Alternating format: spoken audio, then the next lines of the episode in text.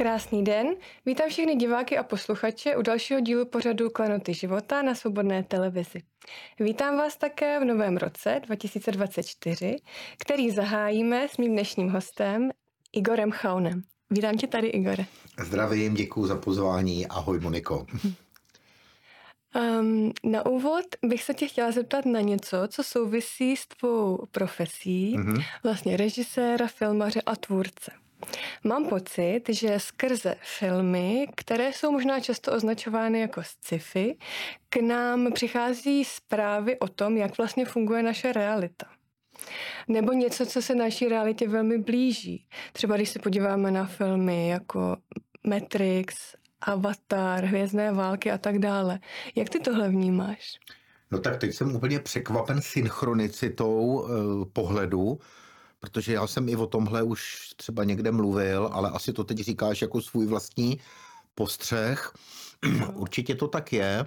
Já si myslím, že eh, duchovní bytosti někdy promlouvají eh, k umělcům, k tvůrcům, někdy možná v rauši, když jsou pod nějakým vlivem a někdy v, nějakým, v nějakém změněném stavu vědomí, protože skutečně v některých filmech vidíme věci, které kdyby byly podávány jako realisticky, toto se děje, toto je pravda, tak to divák neveme. Neveme to společnost, nevemou to kritici. Ale když to schováme do takzvané fantazy nebo do takzvané, eh, dřív to bylo do pohádky, že jo? dřív tuto funkci měly pohádky, a nebo do sci-fi, nebo do japonského anime, tak vlastně je to přijatelné společensky a přitom k nám přicházejí úžasné myšlenky. Já jsem četl, že James Cameron, autor jednak Terminátora, jednak ten DiCaprio Titanic a e, samozřejmě autor Avatára, takže on prostě v noci, ve snech viděl některé ty konkrétní jako i třeba ty tvary v těch věcí, anebo když se ho ptali výtvarníci, pak jak má tohle vypadat, tak on zavřel oči, jako soustředil se a pak jim to třeba namaloval. Mm. Takže tam evidentně to vypadá, že ten film Avatar byl jakoby stažen, my řekneme, my, řek, my downloadujeme, jakoby stahujeme a zrovna tak ten tvůrce, když připustíme teda existenci paralelních světů, vyšších dimenzí, akášické knihovny, tak stejně tak ten tvůrce vlastně stahuje věci, které mají být předvojem lidského poznání. Můj osobní názor je, že celá existence internetu je vlastně trenažér. Hey Siri, what the time? It's 16.13. Tak, tohle už umíme v technice. Díky mobilu, díky iPhoneu. Ale ještě jako úplně jsme si nezvykli, pane bože, andělské sféry, proč jsem nemocnej? Proč se tohle děje? Proč se jeví Česká republika v hajzlu? Proč, když jsou tady takový úžasný, krásný a šikovný lidi, proč si neumíme poradit? Jo? A ta odpověď tam je taky, ale my se neptáme. A tak se trápíme. Ale abych se obloukem vrátil k tvé otázce, myslím si, že to je všechno velká příprava, velká příprava na další kroky lidstva. Zůstávám optimistou, i když realita bolí a že ty sci-fi filmy Vys slavný Matrix, ta jednička, to byl šok. Chyby v Matrixu, proč ta kočka prošla dvakrát, dvakrát za sebou. Ten film nás naučil všímat si chyb v Matrixu. Já od té doby to také občas vidím, že někde ten kulisář divadelní nedomaloval ty kulisy úplně přesně. Máme ten takzvaný Mandela efekt. Kdo to nezná, tak si to najděte.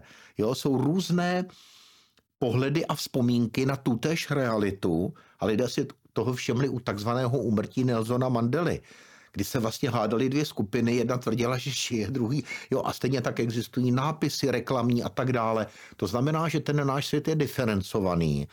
Naše vnímání eh, má různé možnosti a my přijímáme signál, stejně jako rozhlasový nebo televizní přijímač, z různých vysílačů a záleží na nás, na který se naladíme a jakou kvalitu přijímáme. A tím si mi v podstatě odpověděl na moji druhou otázku, která měla znít, eh, jak se vlastně k těm tvůrcům dostane to téma, které by měli zpracovat, ať už to jsou režiséři, spisovatelé hmm. nebo malíři, uh, protože mám pocit, že to může být buď to uh, jakési napojení na kolektivní vědomí, a nebo může být takzvaně tvořeno skrze ně. Skrze? Ně. Ano. Hmm. Určitě tam je ještě třetí možnost, a sice, že tvůrci jsou ze své podstaty velice citliví lidé a oni se ohlížejí za svým dětstvím, za svými zážitky. A máme spoustu uměleckých děl, především v literatuře, ale třeba i ve filmu, kde máme nádherné poetické nebo dramatické obrázky a obrazy, Napadá mě plechový bubínek Gintra Grase, nebo u nás Ota Pavel, jak jsem chytal ryby, potkal ryby a tak dále. E, Poláček bylo nás pět, e, Foglar, jo, ale možná by senzitivní člověk řekl, že i v těchto případech promlouvá vyšší moc a vyšší inteligence.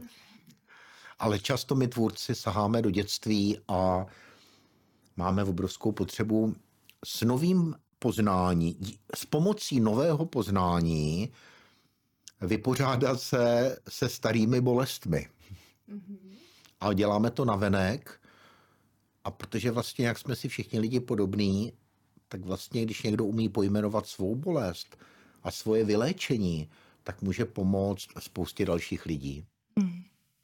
Tyhle věci, o kterých mluvíme, jako o podstata reality a Eh, tvoření eh, jsou možná eh, jedny z věcí, které si i si mohl sám zažít a navnímat při spirituálním ceremoniálu s ayahuaskou, uh-huh. O kterém ty si uh, už hovořil, vyprávěl si své zážitky, na to se úplně ptát nechci. Ta moje, ta moje otázka spíš uh, směřuje uh, k tomu, uh, jestli to dnes uh, tím odstupem vnímáš jako zásadní milník v tvém životě a jestli třeba z těch zkušeností čerpáš ještě dnes? Z těch zkušeností čerpám absolutně. Ale máš na mysli spíš jako v oblasti umělecké a tvůrčí, anebo v oblasti duchovní? duchovní? Ve všech oblastech. V oblasti tvůrčí mě to paradoxně trošičku vlastně zbrzdilo. Já to teď vysvětlím a moc poprosím, aby to nebylo vnímáno, že jemně naznačuji, že jsem genius. Chci říci, že v okamžiku, kdy se jakýmkoliv částečným způsobem propojíte s tím univerzálním vědomím, tak se rovnou napojujete na věčný gejzír inspirace.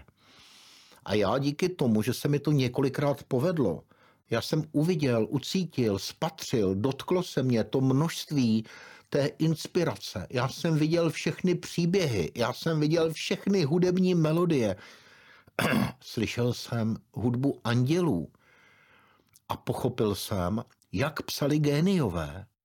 Tohle, když se otevře, tak Shakespeare může psát jednu, da, jednu za druhou geniální hry, komedii, drama, tragédii, až se pak Shakespeareologové domnívají, že to musel být kolektiv autorů. Mozartovi to teče z hůry, génium to teče, můžou tvořit kdykoliv. Šri Chinmoy psal jednu báseň, povídku za druhou. Jinými slovy, to pak máte jako, byl jsem dneska u řeky Mže, říkám to dobře, Mže, a viděl jsem jes. A pozoroval jsem, jak teče voda. To není tak, že vy tam stojíte a čekáte, až přiteče voda pokud teda není koryto zrovna vyschlé, a to v tuto roční období opravdu není, ta voda teče furt.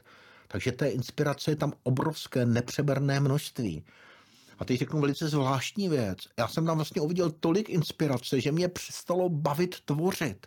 Já jsem tam viděl tolik povídek, že já jsem, já, já jsem to nikdy neříkal. Tohle je zvláštní, na co mě přivádíš, jako, že díky tobě si teď uvědomuji, tenhle ten můj vnitřní proces, že já jsem vlastně už, já, já to zjednoduším, já jsem říkal, já už nebudu utrácet čas nějakýma povídkama, já už chci přímo mluvit o Bohu.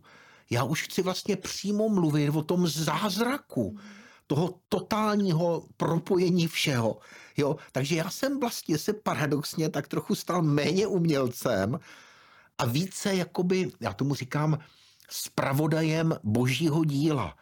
jo, že jsem vlastně uviděl jako nový smysl toho mýho života.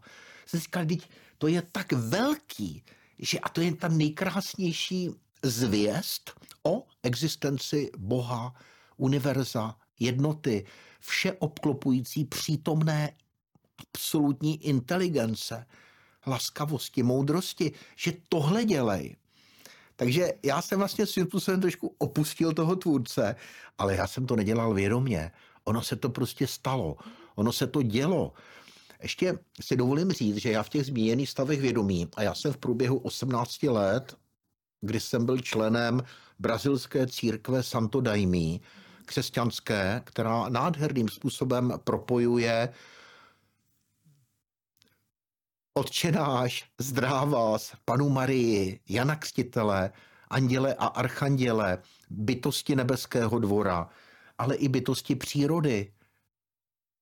A tvoří z toho úžasný duchovní systém, do kterého, když stoupíte, pomodlíte se, napijete se té pozoruhodné látky, která vám dočasně sníží ego a rozbalí vám takhle vědomí, tak vy se vlastně stáváte, jakoby vy získáváte možnost vidět, všímat, uvědomovat si. No a teď jsem mysl, jo, už vím, co jsem chtěl říct. Protože já, když si vzpomenu na to absolutno, tak ono to zároveň jako vlastně úplně zkratuje, jo. Protože vlastně ono nic jiného není, než to absolutno. Ale chtěl jsem říct, že v těch změněných stavech vědomí mě chodili neuvěřitelné množství nápadů, protože to už je, že je, to začalo před 20 lety. A tehdy jsem byl ještě hodně jako povídkář, scenárista, režisér. A já jsem si založil sbírku na nebesích. Já jsem to psal, já mám nahoře sbírku. Já jsem to psal pro anděly a pro skřítky a pro radášky. A strašně jsme se smáli. To bylo úplně zbytečný házet jako někam do té. Na to nebyl čas silou myšlenky se to, já jsem říkal, že to nejde jinak. Možná, že někdy v nějakém jiném vtělení si to vyzdvihnu a bude mi to chodit a budu to, ale prostě tam nebyl čas to zapisovat. Tam bylo tolik vtipů, humoru, absurdity, krásy, krásy. Takže děkuji za další hezkou otázku, která ve mně probouzí velmi krásné vzpomínky. Možná mě ještě napadá, Moniko, když takhle mluvím vznosně, že se sluší také říci s pokorou, že všechny tyto krásné věmy neznamenají, že se člověk automaticky stane lepším člověkem. Bolesti člověka, jeho jisté defekty, s nimiž přišel na svět, už sama skutečnost, že jsme lidmi, znamená, že nejsme úplně v pořádku, tak eh, to zůstává. Ale tyhle zážitky způsobily, že mi dali světlo. Oni mi posvítili jako reflektor na cestu a dali mi jednoznačnou informaci, že existuje smysl života, že existuje vyšší cíl, že existuje stvořitel a já ho záměrně nazývám pámbu, Bůh, i když máme spoustu dalších alternativních pojmenování, protože to je abstraktní hodnota pro nás, přestože existující. Dokonce používám někdy termín vyšší přírodní zákony, což je jako snesitelnější pro racionálně smýšlejícího člověka, tak jsem prostě přijal, že ten Bůh existuje. A musím jako říct, že já vlastně od té doby, já řeknu Bůh a mě se chce plakat.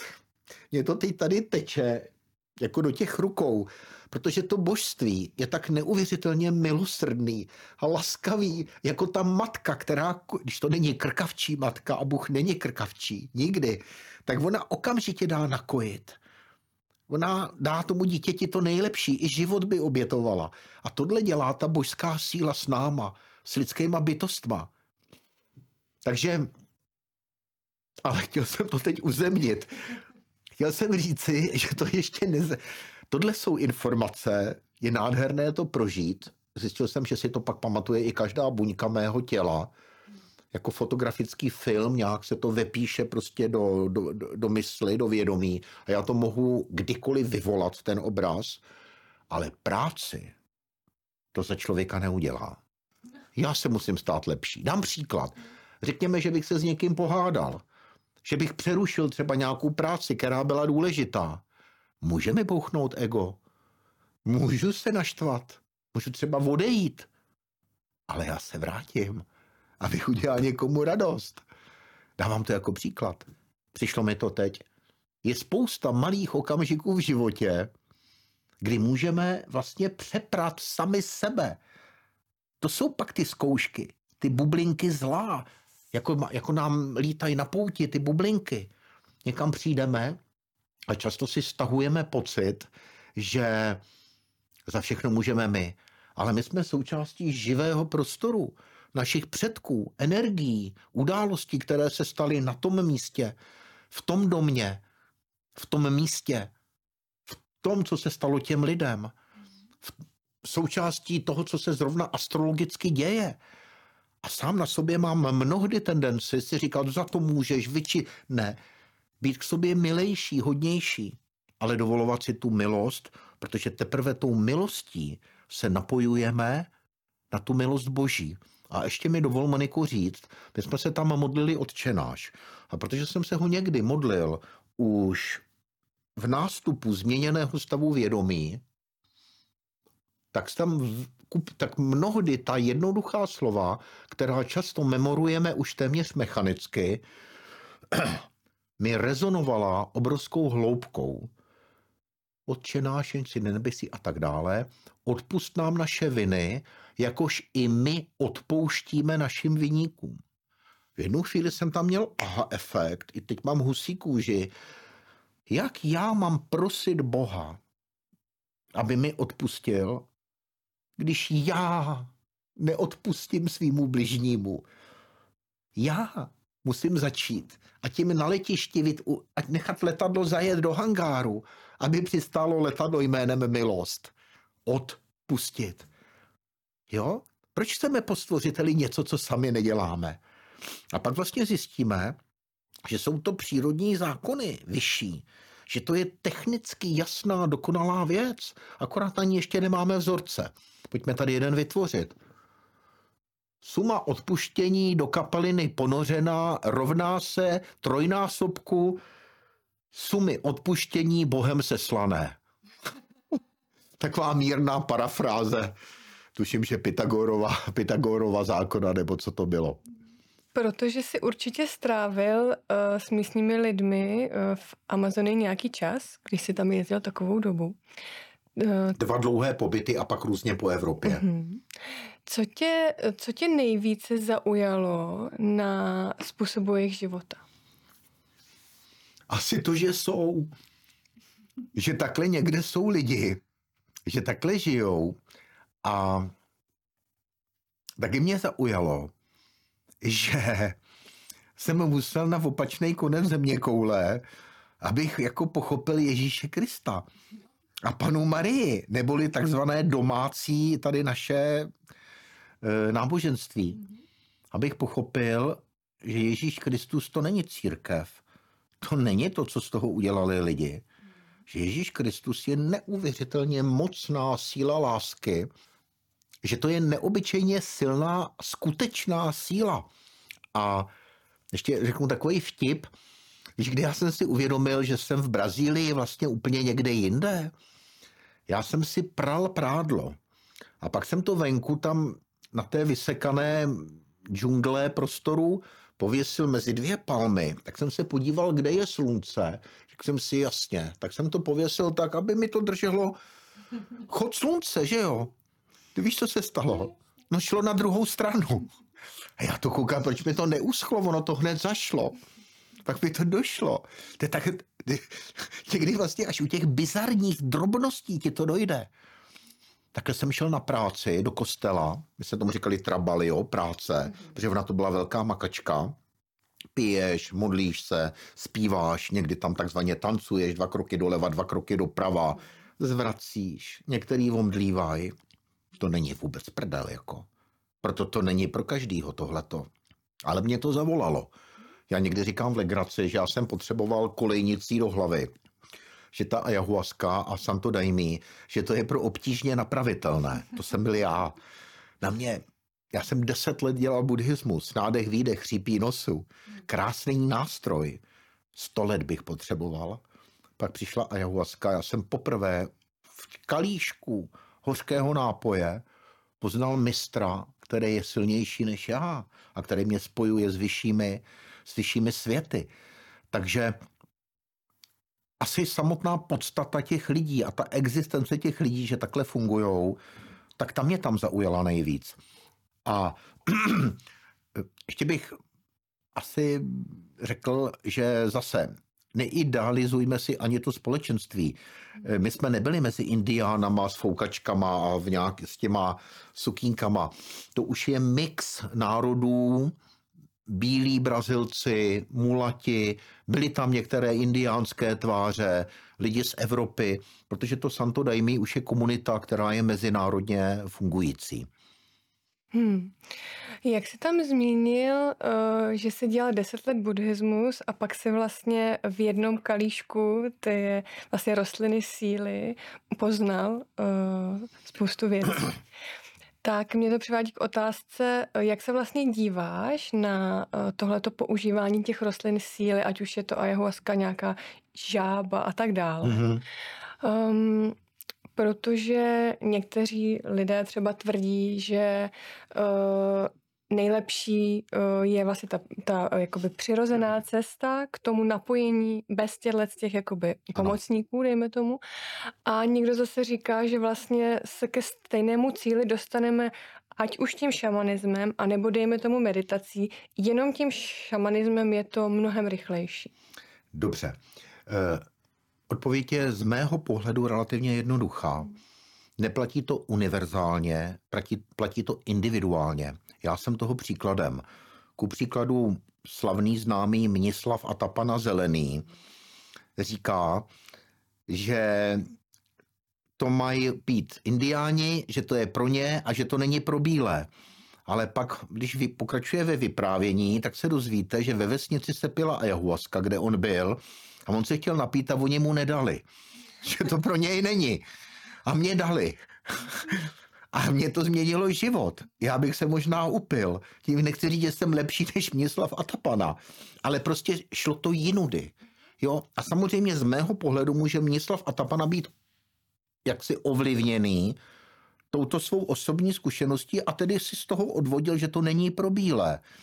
Já bych řekl, že eh, třeba Santo Daime je velmi silné v Holandsku a tam jsou známé případy že, žen, lidí, a jsem se znal s Geraldinou, která už zemřela, z Amsterdamu, velice silná, nádherná holandská dáma, které to zachránilo život z rakoviny a která se pak stala zářičem pro ostatní lidi. To znamená, že pravděpodobně ty přírodní zákony fungují, nebo jinak to řeknu, ta realita se ke každému projevuje jinak. A co pro někoho není, pro druhého je.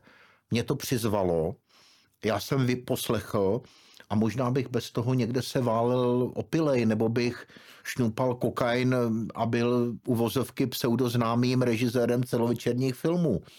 Jo, zatímco já jsem zůstal Igorem. Já mám obrovskou radost, že jsem zůstal Igorem. Já jsem teď slavil šedesátiny a říkám tomu chlapeckých šedesát a říkal jsem, pane bože, já jsem prožil tolik krásných věcí a jsem držím relativně pohromadě, psychicky, fyzicky.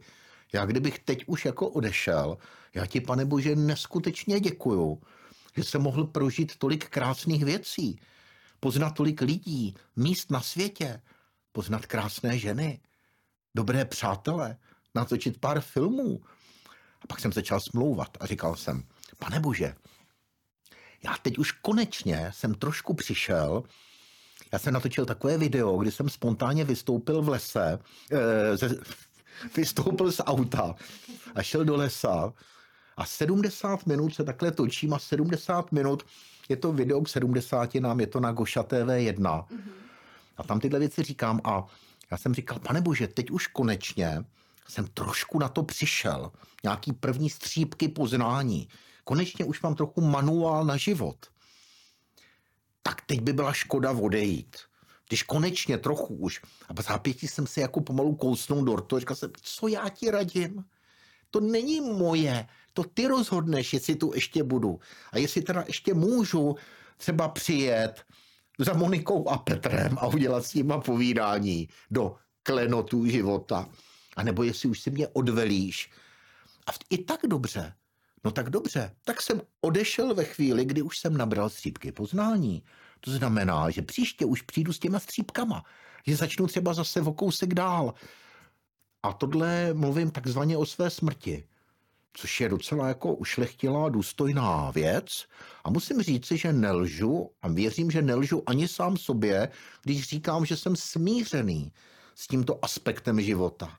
A že opravdu bych přijal, já jsem točil horory, jo, takže samozřejmě, že v hororu by mě teď měl trefit člák, ale my jsme naštěstí, jo, a vy byste to měli, a to by mělo hodně sledování, jo, jak Chaun odešel v přímém přenosu, ale nebudeme se ani v náznaku, jak si, pojďme vrátit se k důstojnosti tohoto tématu, takže chci říct, že eh, vlastně je tam obrovský spokojení, radost, že a já, já jsem si zachoval úžas. Já jsem pořád jako úžaslej.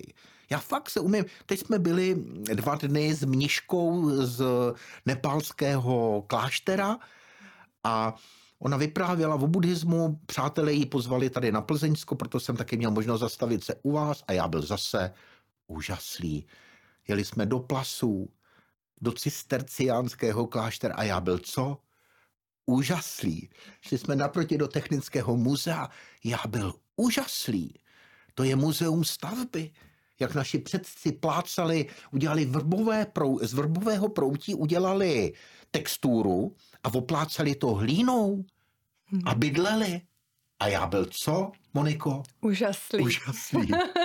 A samozřejmě si teď trochu dělám legraci, chci to taky trochu odlehčit a chci v téhle těžké době No, těžké. V téhle době chci taky trochu diváka možná rozesmát nebo odlehčit tu situaci, ale myslím si, že ten úžas je nesmírně důležitý, podržet si ho a ono vlastně to odlehčí ten celkový pocit života. Prožitek toho života. Zmínil jsi tam smrt. Ano. Um, co nás čeká po smrti? A proč se jako společnost smrti tolik obávám?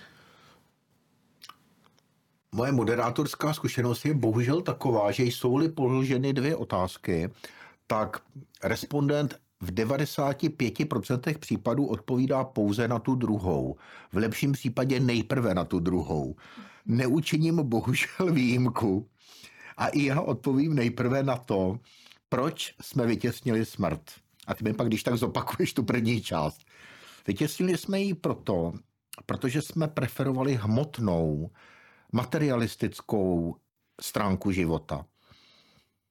Dokud byla v rovnováze duchovnost a prožitek všedního dne, tak jsme se nemuseli smrti tolik bát. Nebáli jsme se jí. Ale my jsme vlastně nemoc strčili do nemocnice, smrt taky, mrtvoly do krematoria a do urny. Já jsem si tohle uvědomil už před 25 lety při první cestě do Indie. Natočili jsme tam třídilnou cestu do Indie. A já jsem si uvědomil, že v té Indii, a nemyslím si, že by to bylo i po čtvrtstoletí jiné, vlastně všechny ty procesy byly na ulici, byly k vidění. Smrt, nemoc, defekace, deurinace neboli čurání a kakání. Jen si zvedne sukínku a přicukne si tam ke škarpě. Já jsem si uvědomil, že je to životu blíž. Uh, máme strach. My jsme, zat, my jsme vlastně zatajili jakoby duchovní stránku života a tudíž smrt a odchod se zahalili do ponurého tajemna. Točil jsem hned na začátku 90. let se Stanislavem Grofem. Gen. A on tehdy mě jako mladému filmaři řekl větu, je to když tak na taky na Goše ten gen, Stanislav Grof, na Goša TV1. On mi jako mladému filmaři řekl větu, těším se na okamžik smrti, bude to vyvrcholení života a zároveň odhalení velkého tajemství. Takhle nějak to řekl. A já si přesně pamatuju, jak to se mnou tehdy zamávalo, protože jsem poprvé od někoho slyšel, takovýhle náhled na smrt. Od té doby jsem se samozřejmě trošku jako vyvíjel a té smrti jsem se dotýkal i v těch změněných stavech vědomí.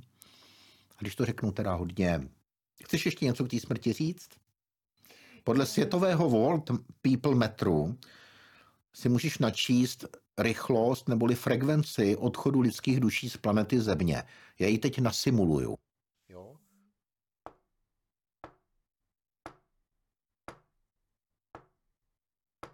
Každé ťuknutí byl jeden ze snulý člověk na matce Zemi.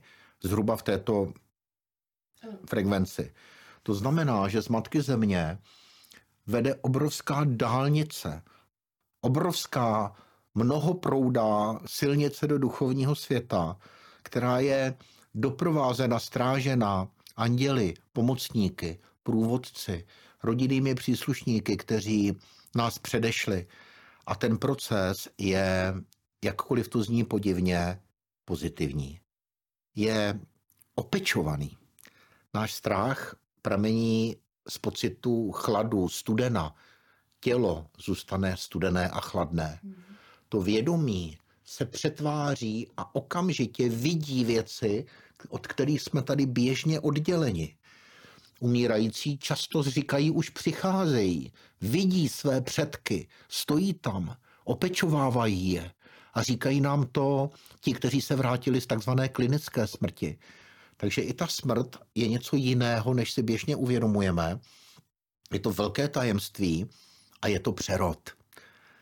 Ještě si vzpomínám, že na mě hodně zapůsobilo, když jsem taky na začátku někdy v 90. letech četl, že v Tibetu někde nějak se lidé radují, když člověk zemře a pláčí, když se člověk narodí, protože vědí, že s úmrtím se vracíme domů a naopak s narozením vcházíme do strázně lidského života.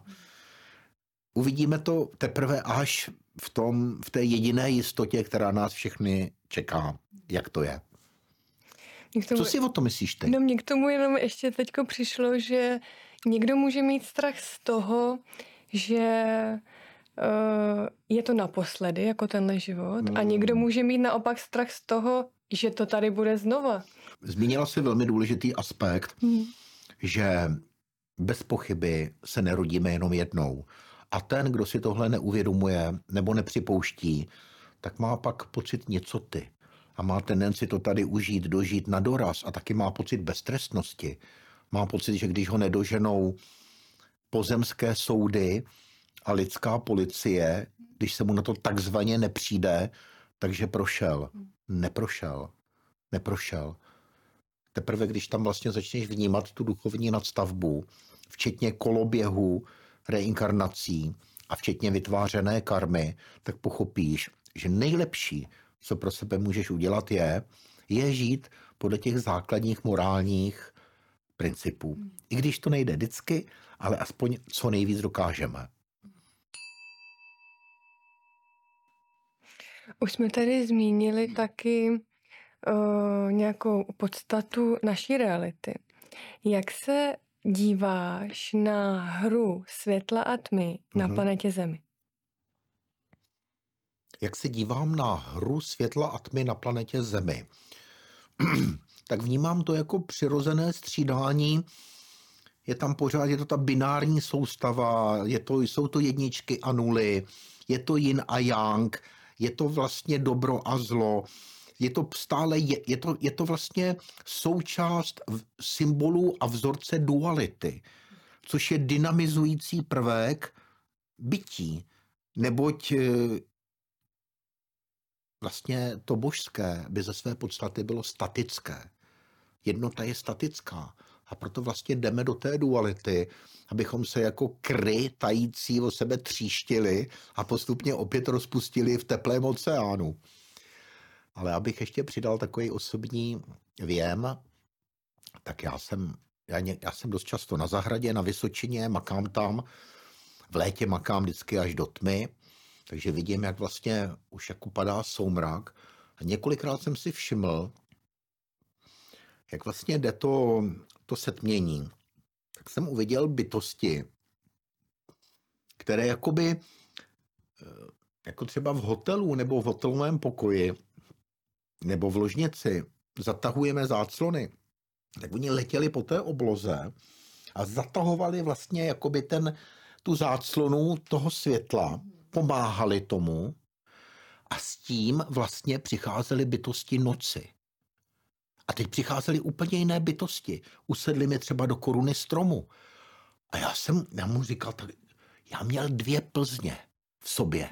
A ta malinká stopička alkoholu způsobila, že jsem jakoby, samozřejmě, ono pak, kdyby se pokračovalo, tak to pak jde, ale malé množství alkoholu taky jako na chvíli člověka zvedne. A já jsem tam tak na něj koukal a říkám mu, no a co ty tady děláš? Co ty mi tady sedíš v koruně stromu? Vždycky tam mysl navodí nějaký pomocný obraz. A tady ten pomocný obraz, abych to vůbec uměl nějak zobrazit, tak byl takový ten has, hastrmán na stromě. Takový to jo, a jak šije a, a za ním měsíček. Ale nebyl to vodník. Ale takovou jakoby bytost. A já mu říkám, no a co ty tady? A on, no a co, proč bych tu nebyl? Aha. A já, no a co děláš tady? A on, no co dělám? Uklízím ten binec po vás. To si myslíš jako, že to jde samo?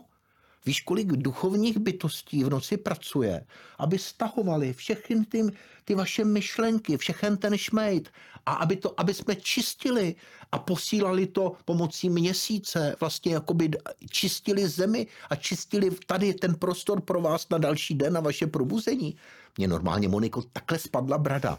Já si nejvíc vážím jakoby nějakých poznání, který jsem nikdy nikde nečet a který jsou pro mě totálně jako, asi bych se třeba někde dočetl něco podobného. Ale další aspekt je, že já jsem přestal číst, já mě už to baví jako pozorovat. Někdy mi to až líto. Mám permanentně vedle postele takovouhle hromadu nádherných knih, ale nějak už to nečtu. Tak jsem tam takhle to jakoby, a on říkal, a teď jsem jakoby uviděl, kolik těch bytostí vlastně jako pracuje. A zase další můj takový objev je, že vše stvořené je podle několika základních vzorců. My se tomu divíme v duchovním světě, ale nevidíme, že ekvivalent je v našem pozemském světě. Divíme se snad, že v noci výjíždějí popeláři a čistějí popelnice? Rozumíš? Že se vysypávají odpadky. Ale to není tak, že duchovní svět se opičí po nás. To je tak, že my, kteří jsme byli vtlačeni do těl a do takzvaných fyzických realit, tak vlastně napodobujeme ve fyzickém, hmot, ve fyzickém světě ty základní principy čištění, obměny a dynamiky z duchovních světů. Teď si něco řekl, co mě přivádí na další otázku. Eh, byli jsme vtlačeni do fyzických těl. Jaká, eh, jaká je tam míra eh, svobodné vůle bytosti v tomhletom procesu? Nevím. Hm?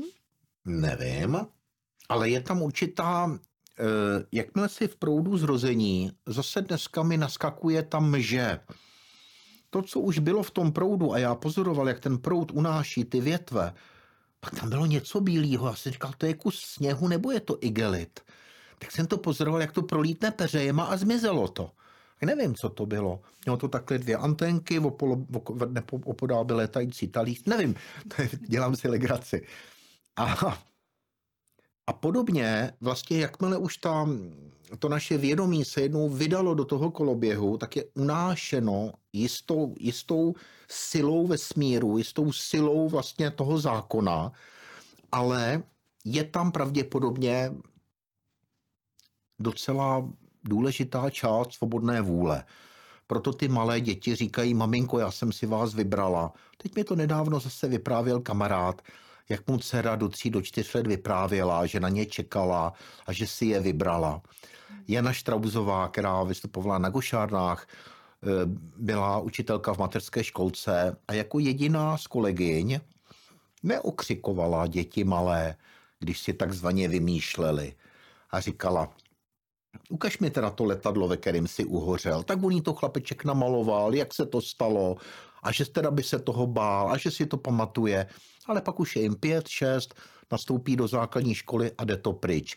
Neříkám věci, které by nebyly známé. Spíše mě baví si uvědomit, že když si toho začneme všímat, tak není pravda, že nemáme informace, že nevíme, jak to je. Jenom zatím oficiální věda a oficiální koryfejové a určovatelé konsenzuální reality, neboli výkladu reality, na kterém se zatím shoduje většina, tohle neberou v potaz. Tak zatím jakoby máme ten materialismus. Ale ten materialismus je děravej. Z toho prostě, z toho trčí taková spousta nápovědy. O, o, jo? A teď jde jenom o tvé ochotě, o, o, o míru ochoty každého člověka, jestli si přizná v nějaké fázi života, že to duchovno je nadřazený a že má smysl přiznat si Boha, zkoušet, zkoušet komunikovat s Bohem přes Ježíše Krista, přes anděly, přes modlitbu, přes buddhismus, přes jakýkoliv směr, který vede k srdci, k lásce, k milosti. Zmiňuješ hodně Ježíše a taky panenku Marii. Um, jaký máš názor na náboženství? Není to uh, jenom takové kladení prostředníka mezi námi a Bohem, dejme tomu, uh, když možná ta cesta by měla být přímá? No to je velice zásadní věc. Vznik církví byl přirozený. Jak řekl Ježíš, kde se dva a více v mém jméně sejdete, tam i já s vámi budu. Tuším, že takhle. To znamená, že společenství ze své podstaty umocňuje jakoby sílu. Jedinec je slabý. V buddhismu je to takzvaná sangha, budhovo společenství. Dokonce oni se modlí Budam saranam gačámi, sangam saranam gačámi. K Budhovi kráčíme pro ochranu. K sangze, neboli do společenství kráčíme pro ochranu. Takže pokud se to udrží v čistotě, pokud se to udrží v původním jakoby záměru, tak je to naprosto v pořádku. To jsou ty svatoplukové pruty. Jo, ten jeden je s vodům jaksi mnohem více vystaven, než když se dva, tři, čtyři sejdou v lásce k Bohu a v touze po poznání. Jenže je tam jedno velké ale. A to ale je lidská podstata, lidská psychika, která dříve či později začne chtít výhody, a zjistí, že když to společenství rozšíří a vytvoří jakési, jakási pravidla, která budou někoho zvýhodňovat, někoho znevýhodňovat, někoho pozdvihnou, někoho vystraší, pak vyberou peníze. Rozumíte? V tu chvíli začínáme zneužívat jakoby té moci a vlastně se Bohu oddalujeme.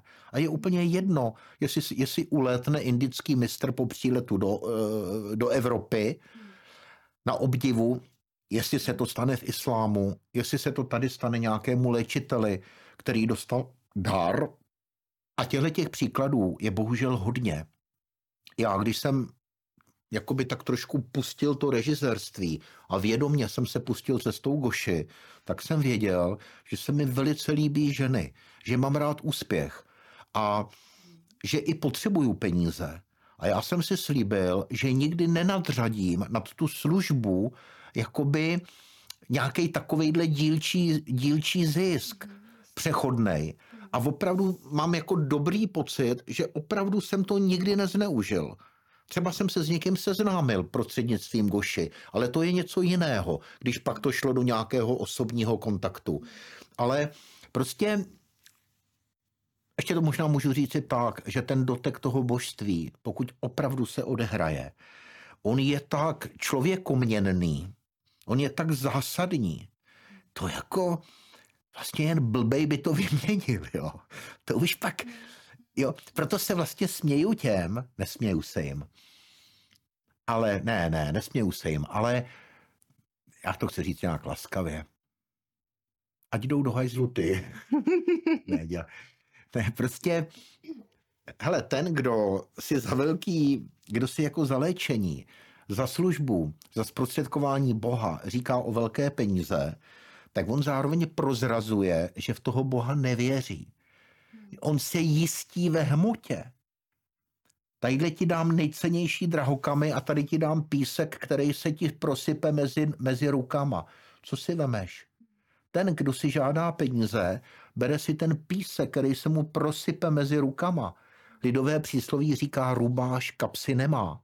Takže žijeme ve hmotném světě, za službu, za energii, za léčení, jistě si něco vzít, ale nejčistší je udělat to levně a nebo to dokonce nechat jakoby na daru té druhé strany.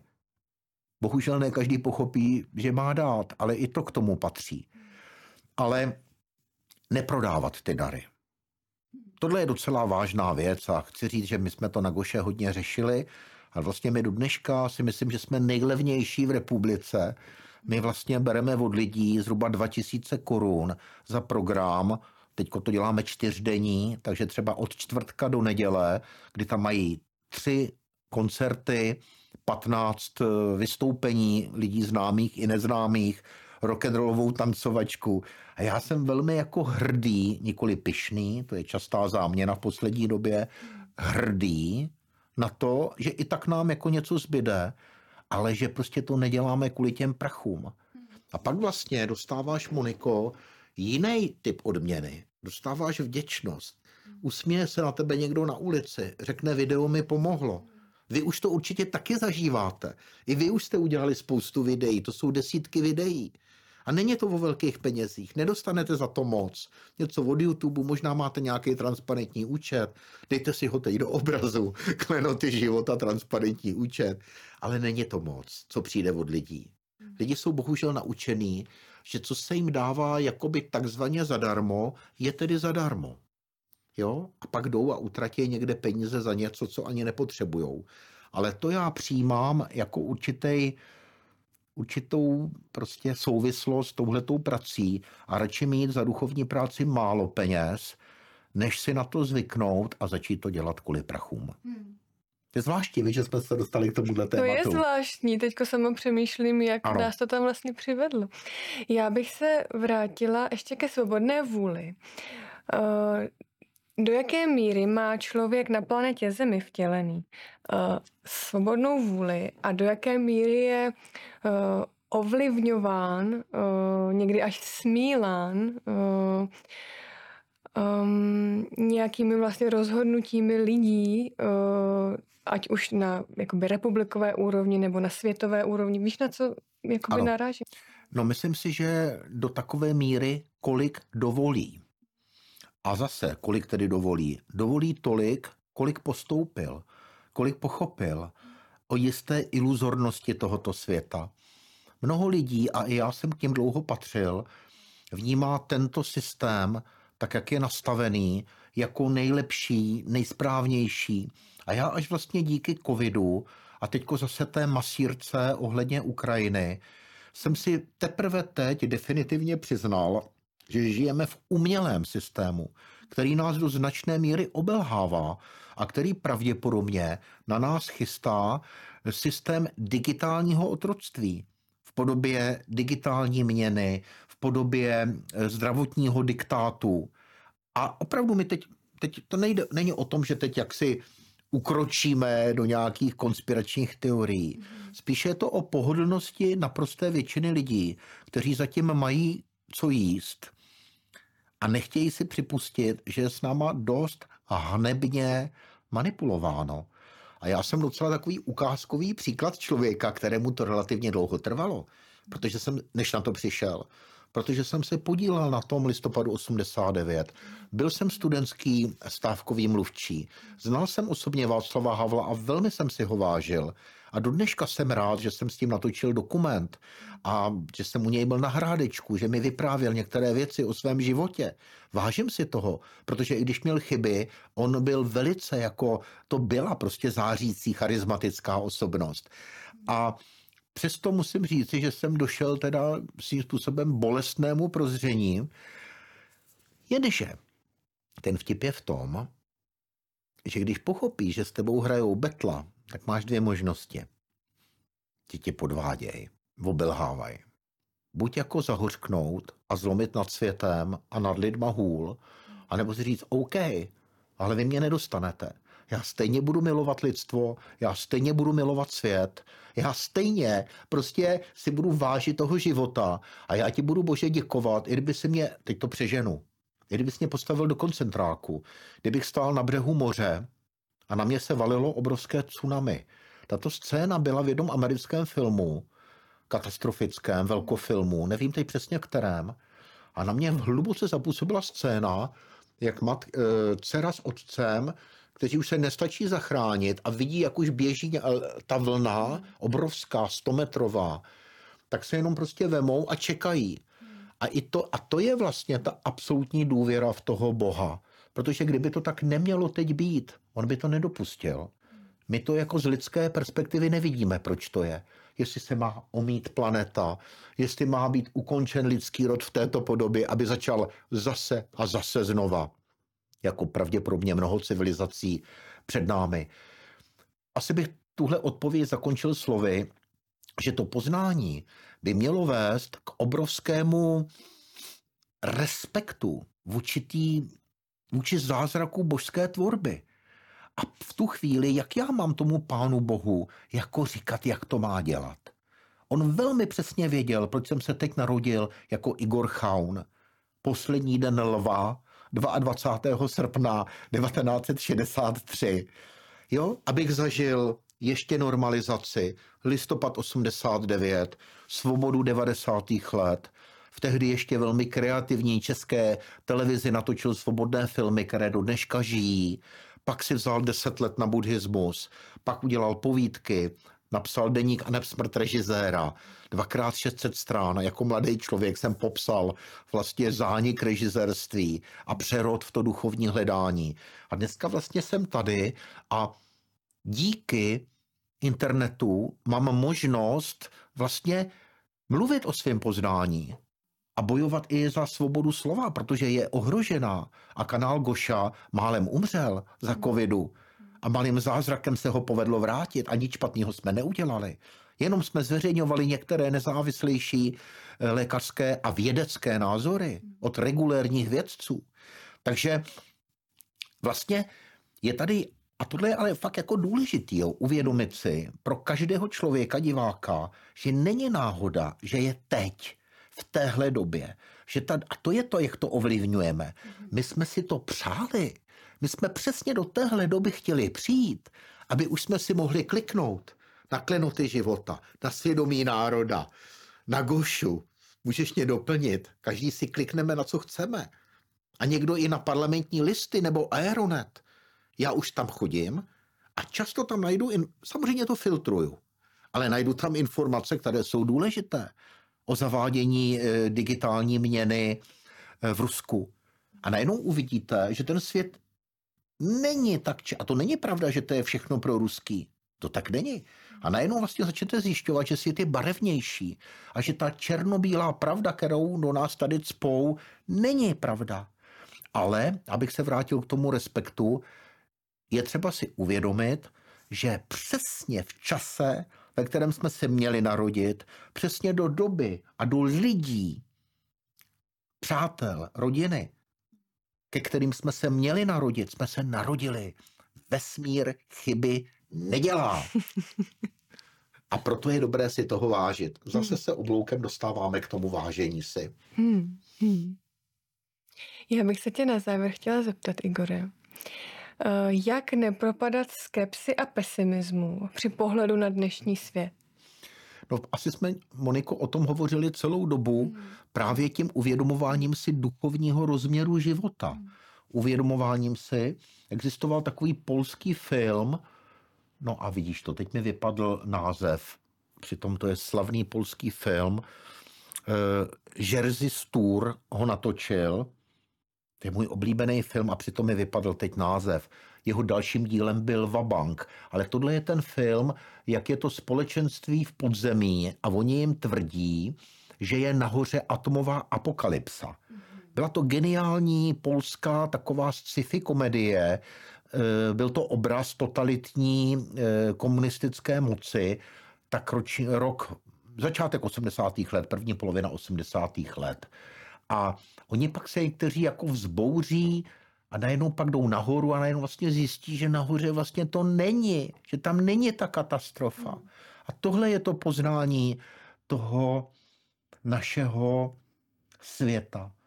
Oni nám pomocí médií, vlády, všimni si, na tu selekci hrůzy, bombardování tragédiema. Ale ten svět je jiný, ten svět je laskavý, je krásný, krmí nás, živí nás, dává nám různost, pestrost. Takže tohle je ta cesta. Hmm.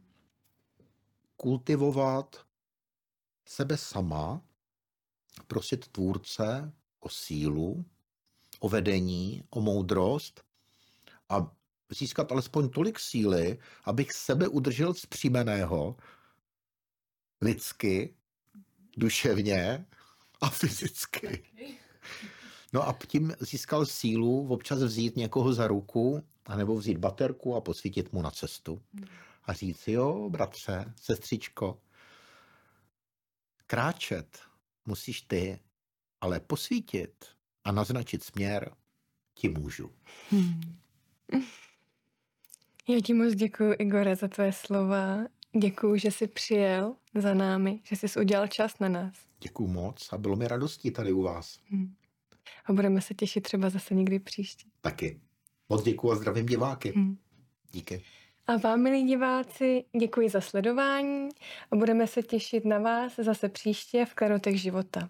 Pokud ještě neodebíráte náš kanál, můžete tak učinit dole pod tímto videem a budeme rádi, pokud se vám rozhovor líbil, když ho budete sdílet na svých sociálních sítích. Děkujeme a mějte krásné dny.